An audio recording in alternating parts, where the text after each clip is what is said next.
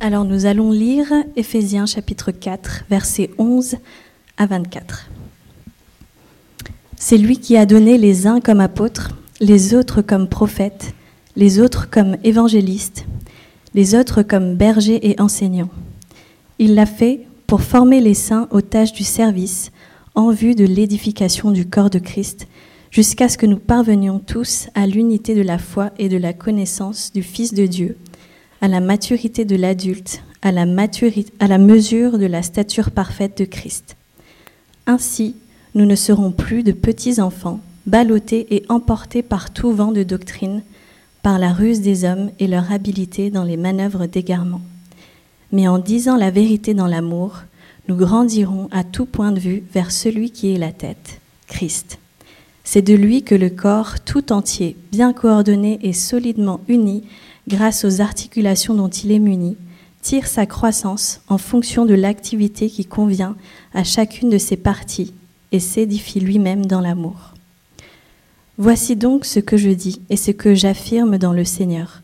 Vous ne devez plus vous conduire comme les non-croyants qui se laissent guider par la sottise de leurs pensées.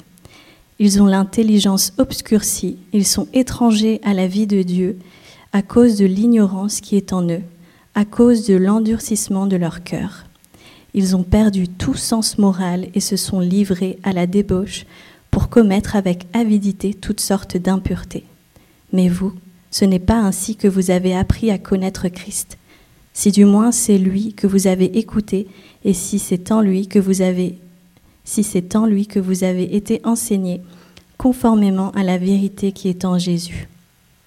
On vous a enseigné à vous débarrasser du vieil homme qui correspond à votre ancienne manière de vivre et se détruit sous l'effet de ses désirs trompeurs, à vous laisser renouveler par l'Esprit dans votre intelligence et à vous revêtir, revêtir de l'homme nouveau, créé selon Dieu, dans la justice et la sainteté que produit la vérité. Jusqu'ici la parole de Dieu. Dans, notre Église, on a beaucoup de gens qui ont grandi euh, dans l'Église. Euh, les parents euh, étaient chrétiens, ils ont grandi entourés de, la foi chrétienne et ils ont toujours été chrétiens. Dans un sens, genre ils n'ont pas de souvenir vraiment, ils ne se pensaient pas comme chrétiens. Les gens qui ont grandi dans l'Église peuvent parfois avoir des idées un peu bancales sur, euh, sur ce qui s'est passé en eux, pourquoi ils sont là. Et, c'est vrai aussi pour moi, j'ai grandi dans l'Église euh, moi aussi. Euh, et donc, si vous êtes chrétien, réfléchissez juste un instant. Pourquoi est-ce que vous êtes chrétien? Comment est-ce que ça s'est passé? Selon la Bible, si vous êtes chrétien, si vous avez la, vraie foi, ça ne s'est pas passé parce que vous avez appris les choses que les chrétiens devraient savoir, ou parce que vous avez vu vos parents et les, avez imités, ou parce que vous avez appris un catéchisme, ou ainsi de suite. Ces choses sont absolument utiles. Euh, on fait des catéchismes avec nos enfants. Euh, ces choses sont très utiles. Dieu s'en sert pour nous apprendre qui il est, mais ce n'est pas par ces choses-là que nous sommes devenus chrétiens. Selon la Bible, nous sommes devenus chrétiens, nous nous sommes convertis, régénérés, lorsque le Saint-Esprit de Dieu est entré en nous et a fait un certain nombre de choses en nous. Il a illuminé l'évangile, la bonne nouvelle de Jésus-Christ, il nous l'a fait croire. Il nous a fait réaliser que Christ a vécu une vie sans péché à notre place, qu'il a pris nos péchés sur lui-même euh, et euh, qu'il a su faire la punition pour ces péchés-là, et puis qu'il a ressuscité pour nous donner de la nouvelle vie en lui quand le Saint-Esprit a appliqué cet évangile à nos vies pour que la vie, la mort et la, résurrection de Christ deviennent notre vie, notre mort et notre résurrection, et quand il a fait de nous de nouvelles créatures à l'image de Jésus-Christ. Tout cela, c'est l'Esprit qu'il a fait en nous. Ça n'a rien à voir avec ce que nous pouvons faire pour nous-mêmes. Si notre foi est réelle, c'est comme ça que ça s'est passé. Si notre foi est réelle, c'est comme cela que nous sommes devenus chrétiens. Ce n'est pas suite à, une prière qu'on a priée, ce n'est pas suite à une décision que nous avons prise. Si nous sommes chrétiens, c'est pour cela qu'on est chrétien. Mais combien nous, nous oublions facilement cela? Nous oublions si facilement ce que Dieu a fait en nous et nous commençons de nouveau à vivre comme si on était chrétien parce que nos parents l'ont été. Euh, Jonathan Edwards, le pasteur puritain du XVIIIe siècle, a écrit une autobiographie euh, euh, très détaillée. L'histoire de sa vie, elle est fascinante, mais, ma partie préférée de l'histoire depuis 20 ans a toujours été une partie qui vient relativement tôt dans le livre. Il donne une liste de 70 résolutions et, euh, et- qu'il a commencé à écrire quand il était ado euh, et qu'il a continué jusqu'à la fin de sa vie. Euh, ces résolutions parlent des choses euh, grandioses et des choses qui sont assez euh, anodines. Par exemple, euh, onzième résolution, il dit Je suis résolu quand je me retrouve confronté à un mystère ou une incompréhension vis-à-vis de Dieu, à immédiatement faire tout ce que je peux pour le résoudre, si les circonstances n'y font pas obstacle. Autrement dit, il a décidé, euh, il, s'est résolu à réfléchir dur sur des questions théologiques et, à ne pas attendre qu'un autre lui en parle pour simplement accepter ce que l'autre a dit. Mais de, vraiment lui-même se pencher sur le sujet et, et- et d'y réfléchir. Ou alors, euh, une de mes préférées, la 15e résolution, il dit Je suis résolu à ne jamais avoir le moindre mouvement de colère envers des êtres non rationnels. Vous êtes, vous êtes déjà mis en colère contre votre portable quand il bloque Voilà. Euh, ou alors quelque chose auquel on ne pense pas nécessairement souvent, la résolution 40, qu'il a écrit quand il avait 19 ans quand même. Je suis résolu à rechercher chaque nuit avant d'aller au lit si j'ai agi de la meilleure façon que je pouvais au sujet de la nourriture et la boisson. Là, il s'agit des choses plutôt ordinaires. Manger, boire, la vie émotionnelle, la vie intellectuelle. Mais plusieurs de ces résolutions euh, vont encore plus loin. Euh, Et en, en voici la toute première, la résolution 1. Je ferai tout ce que je pense être le plus à la gloire de Dieu, pour mon propre bien, mon accroissement spirituel, afin d'augmenter ma joie d'être chrétien. Je ferai cela durant toute ma vie, sans tenir compte du temps, que ce soit dans le présent ou dans l'avenir. Ou la résolution 8, et d'ailleurs c'est de l'or. Euh, on en a parlé quand on était dans euh, Matthieu 6, quand Jésus a dit ne jugez pas afin de ne pas être jugé, c'est de ceci qu'il parlait. Huitième résolution, je suis résolu à agir envers les autres à tous égards, aussi bien en parole qu'en action, comme si personne n'avait été aussi vil que moi.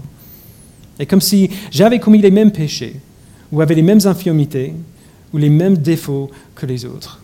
Je permettrai que la connaissance de ces péchés n'encourage rien, sauf la honte en moi-même, et qu'elle me donne seulement l'occasion de confesser mes propres péchés et ma misère devant Dieu.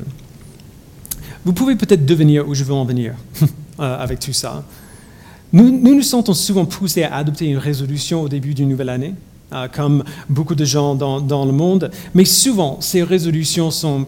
on choisit exprès des résolutions faciles pour ne pas être, pour ne pas être trop déçu. Ou alors on dit, voici la résolution que j'ai prise en sachant très bien que ça tient euh, que, c'est valide pendant une semaine et après tout le monde va oublier de toute façon, et donc c'est pas grave. Euh, ces résolutions ne sont pas des mauvaises choses en soi. On peut, on peut se décider de, changer des choses dans notre vie, il n'y a pas de souci, mais on est d'accord, la plupart du temps, elles ne sont pas du tout suffisantes. Elles ne sont pas vraiment conséquentielles. Et il y a un certain nombre d'activités, un certain nombre de choses euh, auxquelles la Bible nous appelle qui conviendraient beaucoup mieux comme résolution parce que ce sont des pratiques euh, qui ne changent pas euh, no- notre style de vie ou une simple habitude, mais qui nous amènent en une relation plus profonde avec Dieu. Et donc, voici notre pensée derrière euh, cette courte série euh, qu'on commence aujourd'hui. On, vient de terminer notre série d'automne sur le sermon sur la montagne. Euh, on l'a terminé il y a trois semaines. Ce, ce sermon-là, de Matthieu 5 à 7, c'est le meilleur fondement possible pour parler de ces choses. Et donc, plutôt que de laisser le temps s'écouler et retourner à nos vies ordinaires, on veut profiter de notre temps dans le sermon sur la montagne pour aller un peu plus loin. Alors, dans cette série-là, on a fait un effort pour montrer que selon Jésus, la vraie obéissance chrétienne n'est pas seulement l'obéissance aux commandements qui nous disent euh, de ne pas commettre de péché, ne mentez pas, ne volez pas, ne commettez pas d'adultère, et ainsi de suite. Alors, ce sont de bons commandements et, euh, on devrait les suivre, mais dans, dans le sermon sur la montagne, Jésus nous montre qu'on ne devrait pas s'arrêter là.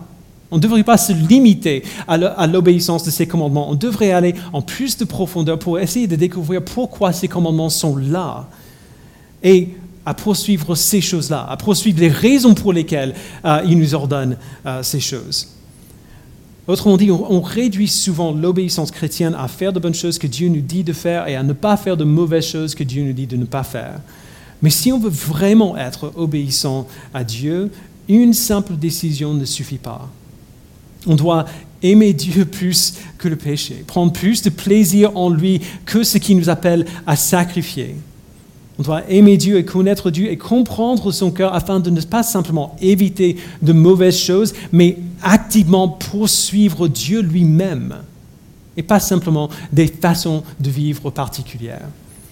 Et donc aujourd'hui, on va commencer à regarder à ces pratiques qui nous aident à faire cela. Alors, ce serait une série euh, sur sept semaines euh, qu'on appelle résolution, comme vous voyez, mais qui parle vraiment de ce qu'on appelle la piété, ou, euh, comme on dit souvent dans l'Église, les disciplines spirituelles. Alors, pendant les semaines à venir, voici ce qu'on va voir à partir de la semaine prochaine. on, va, on, va, parler de la Bible, la prière, la louange, l'évangélisation, la gestion de nos ressources et la communion fraternelle. Mais avant de voir tout ça, il faut qu'on pose un peu les décors. Dans son livre euh, La grâce au quotidien, euh, euh, David Mathis écrit le suivant. Il dit, je peux appuyer sur l'interrupteur, mais je ne fournis pas l'électricité. Je peux tourner le robinet, mais je ne fais pas arriver l'eau. Il n'y aura ni lumière, ni eau fraîche sans quelqu'un pour les fournir. Ainsi en est-il des chrétiens et de la grâce de Dieu. Sa grâce est essentielle à notre vie spirituelle, mais nous n'en contrôlons pas l'approvisionnement. Nous ne pouvons pas faire couler la grâce de Dieu, mais il nous a donné des circuits à brancher, des robinets à ouvrir, le cœur rempli d'espoir. Il y a des chemins le long desquels il nous a promis sa faveur. Ces chemins, ces circuits, ces robinets sont ce qu'on appelle souvent les disciplines spirituelles. Et c'est pour cela qu'on les appelle souvent des moyens de grâce. Euh, en elles-mêmes, ces disciplines ne sont pas beaucoup plus que des activités. lire, parler, décider de, de, de, quelles dépenses on va faire et ainsi de suite. La grâce de Dieu est nécessaire pour que ces choses euh, aient un effet quelconque euh, pour notre vie spirituelle. Et c'est vrai que parfois Dieu décide spontanément et indépendamment de nous de, de nous donner une nouvelle abondance de grâce, simplement parce qu'il est Dieu et qu'il peut le faire. Mais la plupart du temps, Dieu se sert de ses chemins et de ses circuits habituels. Et c'est pour cela qu'on pratique euh, ces disciplines. Mais quand même, c'est dangereux. Et c'est pour cela qu'on euh, ne va pas vraiment commencer à en parler aujourd'hui. C'est dangereux de prêcher sur les disciplines spirituelles. Parce qu'il est vraiment facile de tomber dans une approche un peu, un peu légaliste ou un peu trop pragmatique, où on dit, alors pour lire votre Bible, on fait ça, ça, ça, dans cet ordre, et c'est bon. Pour prier, on fait ça, ça, ça, dans cet ordre, et c'est bon.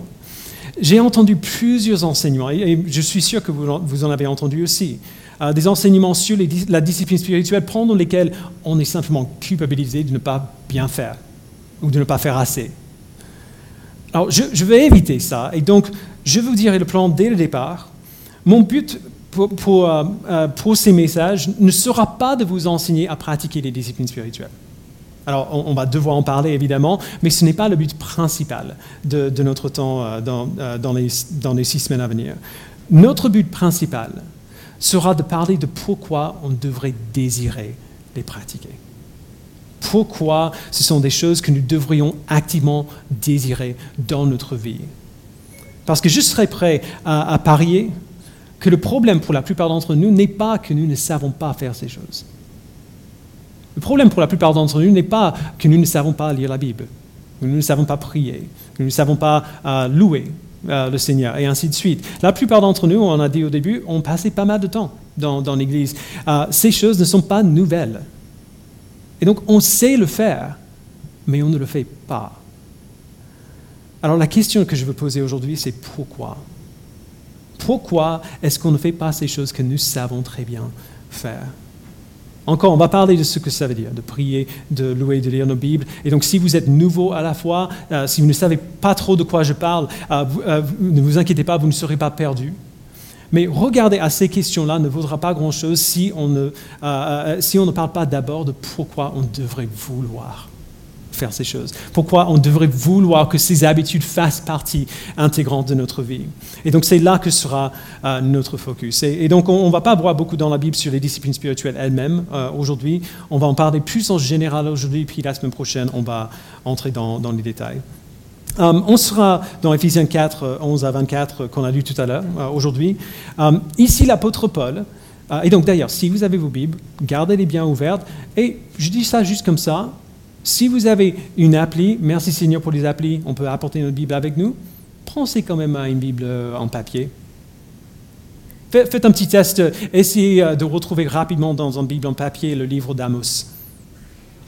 Si vous y arrivez, c'est bon. Si vous, avez encore du mal, peut-être un peu de pratique serait euh, utile. Je dis ça comme ça. Euh, bref, euh, dans Ephésiens 4, l'apôtre Paul nous donne trois images séparées qui, sont absolument vitales pour nous et pour cette discussion. D'abord, il nous donne un but. Pas simplement le but des disciplines spirituelles, mais le but de tout ce qu'on fait dans l'Église, le but de la vie chrétienne tout court. Et puis il nous décrit deux étapes possibles dans lesquelles les chrétiens peuvent se trouver suite à ça. Donc lisons le but d'abord. Euh, on va lire à partir du verset, euh, du verset 11. Il dit, c'est lui, donc c'est Jésus-Christ, qui a donné les uns comme apôtres, les autres comme prophètes, les autres comme évangélistes, les autres comme bergers et enseignants. Il a fait pour former les saints aux tâches du service en vue de l'édification du corps de Christ, jusqu'à ce que nous parvenions tous à l'unité de la foi et de la connaissance du Fils de Dieu à la maturité de l'adulte, à la mesure de la stature parfaite de Christ. Ainsi, nous ne sommes plus de petits enfants ballottés emportés par tout vent de doctrine, par la ruse des hommes et leur habileté dans les manœuvres d'égarement. Mais en disant la vérité dans l'amour, nous grandirons, à tout point de vue, vers celui qui est la tête, Christ. C'est de lui que le corps tout entier, bien coordonné et solidement uni, grâce aux articulations dont il est muni, tire sa croissance en fonction de l'activité qui convient à chacune de ses parties et s'édifie lui-même dans l'amour. Alors, on ne va pas passer beaucoup, beaucoup de temps dans, cette partie du texte. On a vu il y a quelques mois, quand on a fait euh, notre série sur la vision de l'Église, euh, il y a une seule chose qu'on a besoin de voir euh, ici pour l'instant. Si vous voulez une référence facile pour savoir quelle est la raison d'être de l'Église, on l'a ici. Le but de tout ce qu'on fait, c'est que nous grandissions en Jésus-Christ. On a vu ça à la fin du sermon sur la montagne, que, euh, et Alex en a parlé tout à l'heure, quand Jésus a parlé de l'homme qui a bâti sa maison sur le rocher, sur le sable. Euh, le bienfait de la vraie obéissance chrétienne, c'est la stabilité. C'est la maturité de ne plus, euh, l'état de ne plus être comme de petits enfants. C'est ça notre but. C'est le, but de tout ce qu'on fait dans l'Église. Et je sais très bien que plusieurs personnes diront que notre but, le but de l'Église, se trouve plutôt dans Matthieu 28, euh, euh, l'envoi missionnaire de Jésus-Christ, où il a dit d'aller faire des disciples de toutes les nations. Mais qu'est-ce que faire des disciples? Ce n'est pas faire en sorte que les gens prennent une décision pour Christ, comme on dit, et qu'ils viennent à l'Église. Si quelqu'un prend une décision pour Christ, mais ne grandit pas en Christ, cette décision ne vaut pas grand-chose. La maturité spirituelle est la destination finale de l'envoi missionnaire de Matthieu 28. Et c'est pour ça que je dis que c'est ça notre but. L'Évangile nous mène toujours, toujours, toujours à cette croissance. L'Évangile compris et appliqué à notre vie nous amène toujours à grandir, que nous soyons des adultes en Christ et non pas des petits-enfants, que nous soyons capables de discerner vérité et mensonge, que nous soyons capables de rester fidèles sous le poids du conflit, sous le poids de la douleur, que nous soyons capables d'aider nos frères et sœurs à grandir en Christ si nous avons vraiment placé notre foi en Christ, cette foi nous poussera toujours vers la croissance, de façon à, ce que même un petit enfant pourrait être plus adulte en Christ qu'un adulte. Donc voilà le but. C'est ce que Dieu veut pour nous et pour ceux et celles avec qui on partage l'Évangile. C'est ce que Dieu euh, sauve à travers notre partage de l'Évangile avec les autres. C'est ça notre but. Mais très souvent, nous oublions cela. Nous oublions que le but de la vie, euh, de la vie chrétienne devrait être la croissance en maturité. On, a cette, euh, euh, quand on rencontre Jésus, on a cette stimulation initiale qui vient, ce, moment fort où on réalise ce qu'il a fait pour nous, on entend et on accepte l'évangile. Et puis, après quelques temps, on commence parfois à planer un peu, tout simplement. On attend que quelqu'un d'autre vienne nous nourrir et on est gavé de nourriture spirituelle de nos jours. On lit des blogs, on écoute des podcasts, on écoute des, prédications en ligne, on amasse des tonnes d'informations et on imagine que c'est ça, grandir en maturité, grandir en Christ. Ces choses peuvent être utiles, encore une fois, mais, faire ces choses n'est pas pareil que grandir en Christ. Vous pouvez passer votre semaine à faire ça 24 heures sur 24, vous ne serez pas plus mature en Christ pour autant. Et donc, voilà notre premier problème. On, commence à chercher des moyens alternatifs de grandir, des choses qui nous donneront l'impression d'être chrétiens, qui nous aideront à grandir en connaissance, mais qui ne nous aideront pas nécessairement à être plus semblables à Jésus-Christ. Au cas où vous ne l'avez pas déjà remarqué, tout ce que je dis là est une illustration parmi plusieurs illustrations possibles d'une vérité plus grande. L'essence même du péché, L'essence même de l'idolâtrie, c'est chercher d'autres moyens pour obtenir ce que Dieu seul peut nous donner. Regardez ce qui suit dans le texte qu'on vient de lire dans Ephésiens 4. Paul nous a dit que le but de la vie chrétienne, c'est la croissance en Christ. Et puis après, il, nous montre ce à quoi cela ressemble d'aller dans le sens opposé, en nous montrant comment, euh, comment, vivent les, les non-croyants. Donc il dit verset 17, Voici donc ce que je dis et ce que j'affirme dans le Seigneur vous ne devez plus vous conduire comme les non-croyants, qui se laissent guider par la sottise de leurs pensées. Ils ont l'intelligence obscurcie, ils sont étrangers à la vie de Dieu à cause de l'ignorance qui est en eux, à cause de l'endurcissement de leur cœur. Ils ont perdu tout sens moral et se sont livrés à la débauche pour commettre avec avidité toutes sortes d'impuretés. Alors si vous êtes non-croyant ce matin, ne soyez pas offensés. On est, genre, naturellement, tout le monde est comme ça. Donc, euh, euh, Paul ne veut, pas, ne, veut, pas, dire ça comme une insulte envers les non-croyants, c'est plus un appel aux, chrétiens de changer euh, leur, manière de voir les choses, changer leur manière de vivre. Mais il est plutôt franc. Il dit que les non-croyants, nous aussi, avant qu'on connaisse Christ, avions, euh, les non-croyants ont l'intelligence obscurcie par le fait qu'ils ne connaissent pas la lumière du monde qui est Christ, et ils se laissent entraîner par leur intelligence obscurcie, non pas parce qu'ils ne sont pas intelligents, mais parce que leurs cœurs sont durs. Il dit verset 18, à cause de l'endurcissement de leur cœur. C'est un peu ça la phrase clé.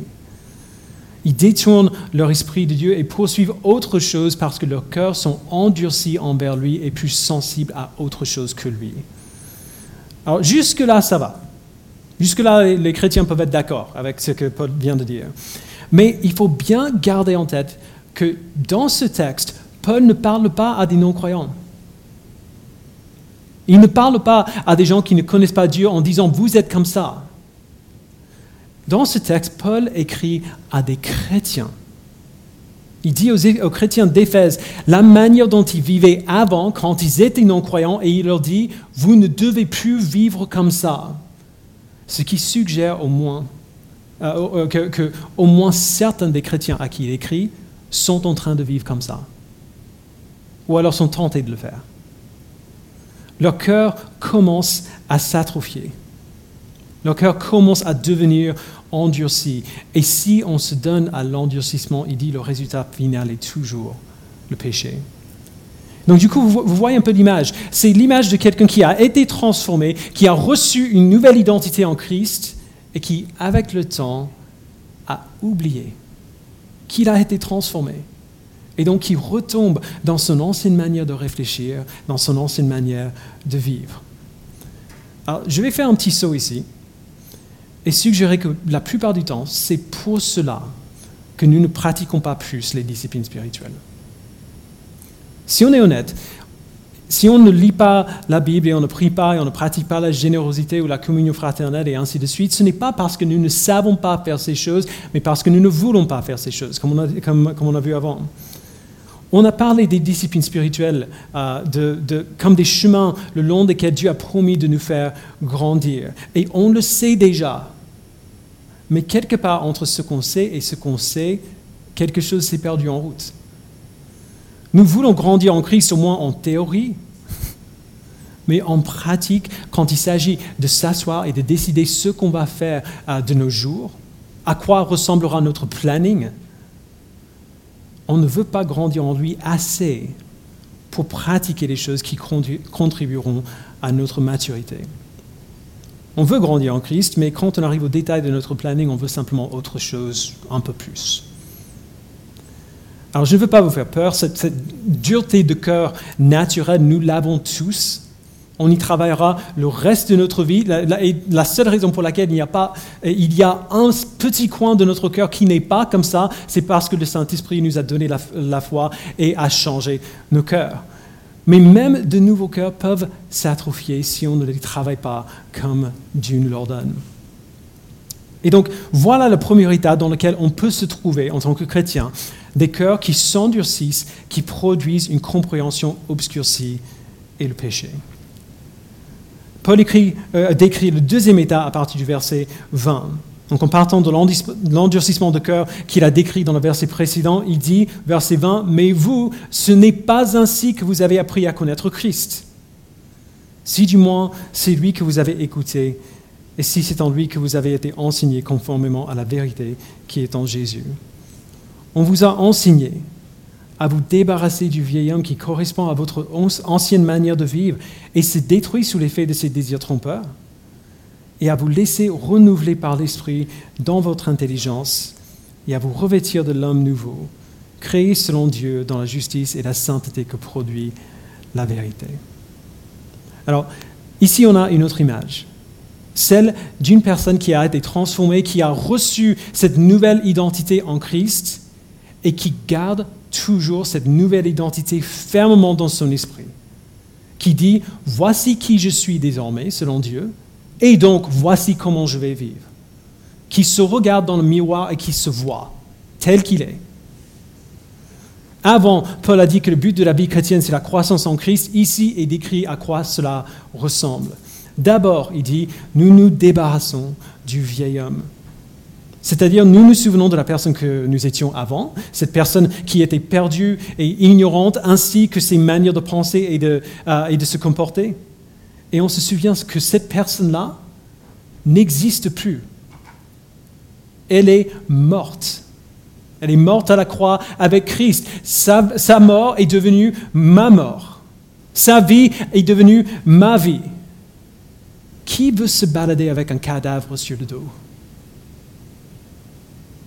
Si cette personne, la personne que j'étais avant, est vraiment partie, est vraiment bel et bien morte à la croix avec Christ, et je suis vraiment une nouvelle création, je ne dois pas continuer de porter la carcasse de cette personne que j'étais avant. Je l'enlève et je la laisse derrière pour de bon. Je me débarrasse du vieil homme. Deuxièmement, on se laisse renouveler par l'Esprit dans notre intelligence. Alors là, il parle, du processus par lequel nous apprenons par l'Esprit de Dieu à réfléchir différemment, à ne pas voir les choses de la même manière, alors que nous méditons sur la vérité. Ce n'est pas difficile de voir comment les disciplines spirituelles entrent en jeu ici. L'évangile devrait transformer notre manière de réfléchir à absolument tout. Nos relations, notre travail, nos habitudes, euh, nos loisirs, euh, et tout le reste. Mais cela va se passer que si, pour le reste de notre vie, nous prenons le temps de méditer sur l'Évangile lui-même. Si on n'est jamais exposé à l'Évangile, comment est-ce qu'on veut qu'il nous transforme? Ça va se passer que si, euh, pour le reste de notre vie, nous prenons le temps de réfléchir à quel impact l'Évangile a sur ces domaines divers et variés de notre vie. Nous méditons sur l'Évangile et l'Esprit l'applique à nos vies des millions de manières subtiles auxquelles, auxquelles on n'aurait jamais pensé avant. Et on se trouve en train de voir le monde entier à travers ce filtre-là, comme Dieu le voit. Donc on se débarrasse du vieil homme, euh, euh, on, se débarrasse du vieil homme, on se laisse renouveler par l'esprit dans notre intelligence et troisièmement, on se revêt de l'homme nouveau créé selon Dieu dans la justice et la sainteté que produit la vérité. Encore, la vérité ne produira pas ces choses en nous si nous ne nous laissons pas exposer à elle tous les jours, tout le temps. On oublie vite, les amis. On a besoin d'être rappelé des vérités qui, euh, souvent, parce que ce ne sont pas nécessairement des vérités qui sautent aux yeux. Quand Dieu nous a sauvés, il a changé la nature même de notre identité. Nous n'appartenons plus à nous-mêmes, mais nous appartenons corps et âme dans la vie comme dans la mort à Dieu. Si nous sommes sauvés, ce n'est pas principalement pour qu'on aille au paradis après notre mort, mais pour qu'on ressemble à Christ aujourd'hui et pour toujours. C'est ça le but. Alors si tout cela est vrai, et on le sait, on sait que c'est vrai, comment est-ce qu'on répond à cela? On se revêt d'une manière consciente et volontaire de cet homme nouveau, de cette femme nouvelle. On décide que si Dieu nous a sauvés pour nous rendre conformes à l'image du Christ, on commencera à vivre comme le Christ auquel on ressemble. On le fera imparfaitement, absolument, et on aura besoin de son aide pour le faire, mais on le fera. On ne le fera pas tout d'un coup, le reste de notre vie, on va continuer de grandir dans cela, mais on va le faire. On va commencer quelque part. Paul parle d'un demi-tour total. Quand Dieu nous sauve, il nous transpose d'un état à l'autre. Alors on a le but de la vie chrétienne, la croissance en Christ, et on a ces deux états. Un dans lequel on grandit en Christ parce qu'on renouvelle nos esprits et on se revêt du nouvel homme que nous sommes devenus et un autre où on trouve notre intelligence obscurcie à cause de l'endurcissement de notre cœur qui mène vers le péché. Je vous ai déjà dit ce que je crois. Je crois que la plupart du temps, euh, ce n'est pas parce que nous ne savons pas faire qu'on ne pratique pas plus ces disciplines spirituelles, mais parce qu'on ne désire pas faire. On perd de vue le fait que Dieu nous a sauvés afin qu'on grandisse en Christ et on commence à imaginer que Dieu nous a sauvés pour résoudre nos problèmes ou pour nous donner de meilleures relations, ou pour nous guérir quand on tombe malade, ou, toutes sortes d'autres choses encore. On commence à chercher tout ce que Dieu peut faire pour nous plutôt que ce qu'il veut faire en nous. Alors qu'est-ce qu'on fait? Sans même le réaliser, on commence à retourner tout doucement à nos anciennes manières de penser, à notre ancienne manière de vivre. On commence à se concentrer sur les bienfaits que nous voulons recevoir plutôt que sur le Dieu qui donne. Et puisque nos yeux sont si rarement fixés sur lui, nos cœurs deviennent endurcis et froids.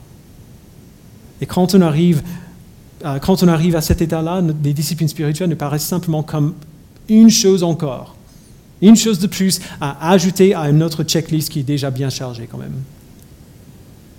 Puisqu'on a oublié que la maturité en Christ est le but, on ne désire pas trop faire ces choses qui nous amèneront vers cette maturité-là.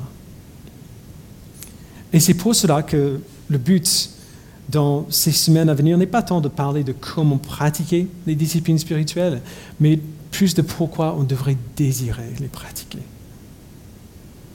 Mon désir, c'est que par le temps qu'on passe à méditer et à prier à ces sujets, l'Esprit de Dieu adoucisse nos cœurs à nouveau et nous aide à nous souvenir de pourquoi ces pratiques euh, qu'on appelle les disciplines spirituelles sont en fait des moyens dont Dieu se sert pour nous montrer continuellement plus de grâce et nous amener vers la maturité en Christ.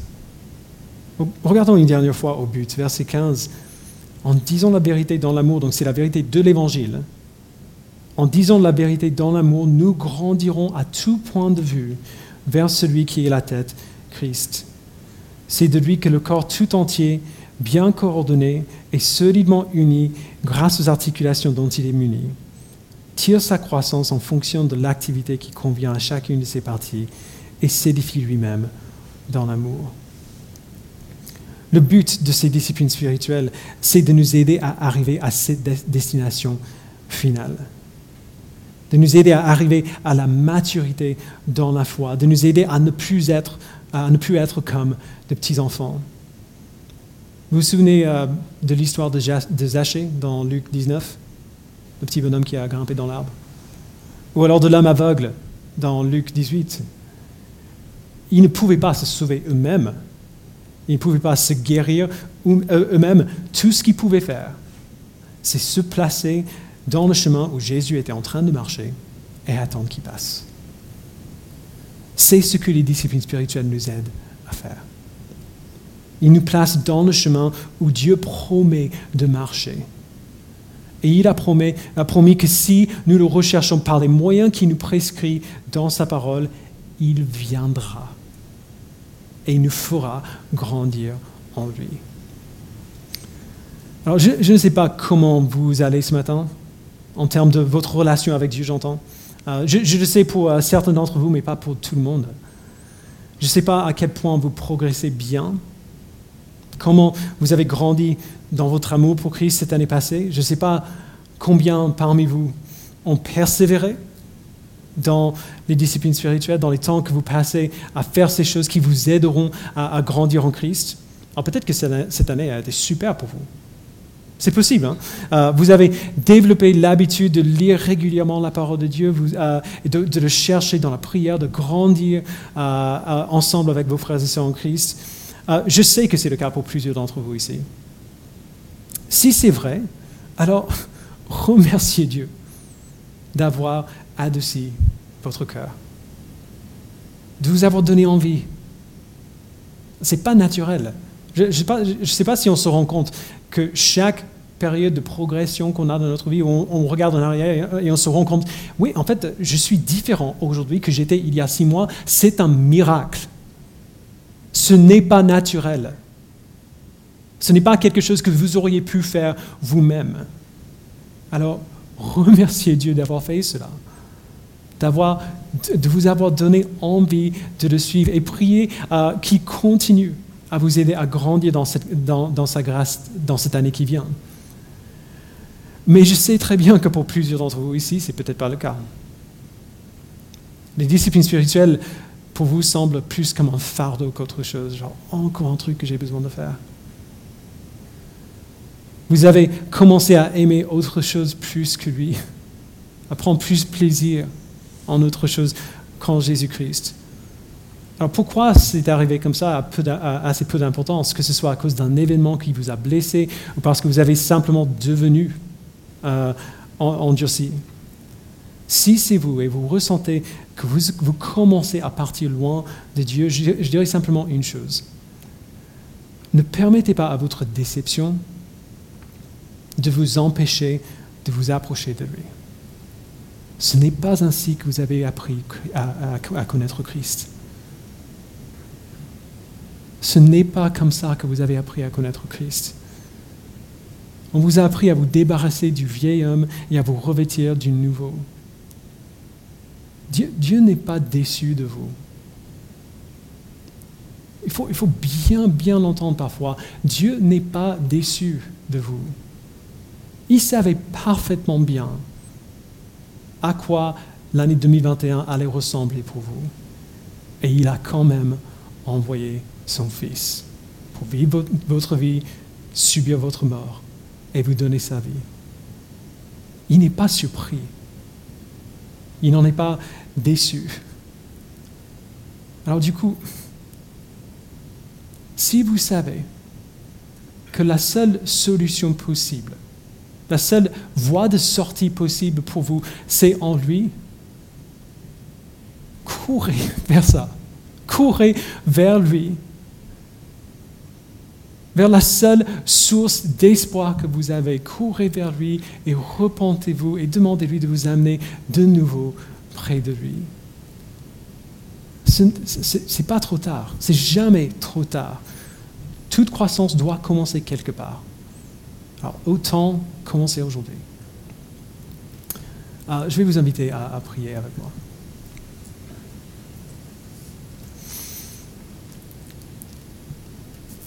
Père, tu sais mieux que quiconque euh, ce que nous avons vécu cette année, dans quel état nous nous trouvons aujourd'hui. Tu connais les douleurs et les difficultés de la vie qui, euh, qui nous donne du mal parfois à faire ces choses que tu nous, que tu nous invites à faire pour, pour mieux te connaître, pour, pour, encore, pour prendre plus de plaisir en toi. Tu sais que ces choses sont parfois difficiles et tu sais très bien pourquoi. Alors merci Père d'encourager tes enfants. Merci de les relever. Merci de venir par ton esprit et d'adoucir, d'adoucir à nouveau leur cœur. De leur donner envie de se relever et de marcher sur les chemins le long duquel tu promets de marcher toi-même. Donne-nous l'espérance que si nous te cherchons, nous te trouverons. Merci Père de motiver tes enfants et que l'Église, les autres frères et sœurs en Christ, soient une aide. Que nous soyons encouragés par la joie et la motivation euh, que qu'ont les personnes autour de nous. Ne nous permet pas, Père, de nous, euh, de nous comparer aux autres, mais plutôt de voir en les autres ce que nous voulons en nous-mêmes et d'aller à côté pour qu'ils puissent nous aider à marcher dans ce sens-là. Qu'il n'y ait pas de honte parmi tes enfants. Il n'y a pas de honte à avoir. Christ a tout pris pour nous. Alors rassure-nous dans ces vérités, je prie ce matin.